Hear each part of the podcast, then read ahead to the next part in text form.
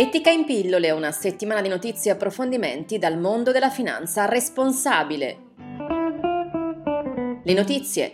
Da 700 milioni del 2015 a 17 miliardi e 600 milioni di dollari a fine 2016 è l'incremento record dei green bond emessi dalla Cina che l'ha portata in un anno ad accumulare il 37% del mercato mondiale, incrementandolo a sua volta del 50% fino a 48 miliardi e 400 milioni di dollari. Ma emergono i primi dubbi sulla reale portata ambientale delle obbligazioni verdi made in China. A sollevarli è stato utilizzato il Bloomberg New Energy Finance per diversi motivi. In molti casi mancano dati relativi al processo di emissione, in altri non c'è traccia di una revisione da parte di analisti terzi sul loro reale scopo ambientale. Risultato, meno della metà dei green bond che si qualificano come tali per la normativa cinese hanno passato il vaglio del Bloomberg New Energy Finance. Good news! A prima vista la previsione della scomparsa di una professione potrebbe non sembrare una buona notizia, ma in questo caso lo è. Scomparirà la figura del CSR manager, cioè il responsabile della responsabilità sociale d'impresa all'interno di un'azienda, quando la corporate social responsibility sarà perfettamente integrata con la finanza per diventare mainstream.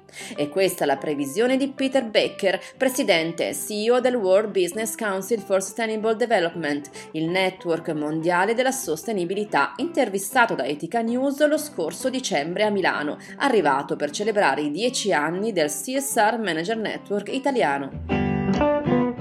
I protagonisti della finanza etica. Parliamo di Ugo Biggeri, presidente di Banca Etica dal 2010 e di Etica SGR dal 2011. È stato inserito da Repubblica.it tra i 50 volti dell'economia e della finanza nel 2016, in quinta posizione. Si legge sul sito di Repubblica Ugo Biggeri, una finanza etica c'è e funziona. Fisico, docente di finanza per il microcredito e lo sviluppo, promuove un modello di banca diverso, come luogo in cui la mutualità e le scelte di indirizzo indirizzo del proprio risparmio sono in grado di avere effetti estremamente positivi per realizzare una finanza per il bene comune, in accordo con i valori sociali e ambientali dei risparmiatori.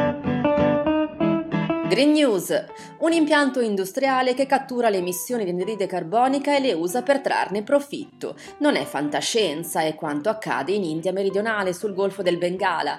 La società indiana Carbon Clean Solutions, nel suo complesso termoelettrico di Tuticorin, sottrae dall'atmosfera la CO2 e la impiega per produrre carbonato di sodio, cioè lievito chimico. Ogni anno potrebbero alimentare il processo produttivo circa 60.000 tonnellate di CO2. Esiste esiste già un mercato globale dell'anidride carbonica come materia prima, per lo più sfruttata nella produzione di birra, ma come scrive il Guardian, l'interesse per la tecnologia sviluppata dall'impresa indiana è planetario perché sembra essere riuscita ad abbattere i costi senza usare sovvenzioni pubbliche.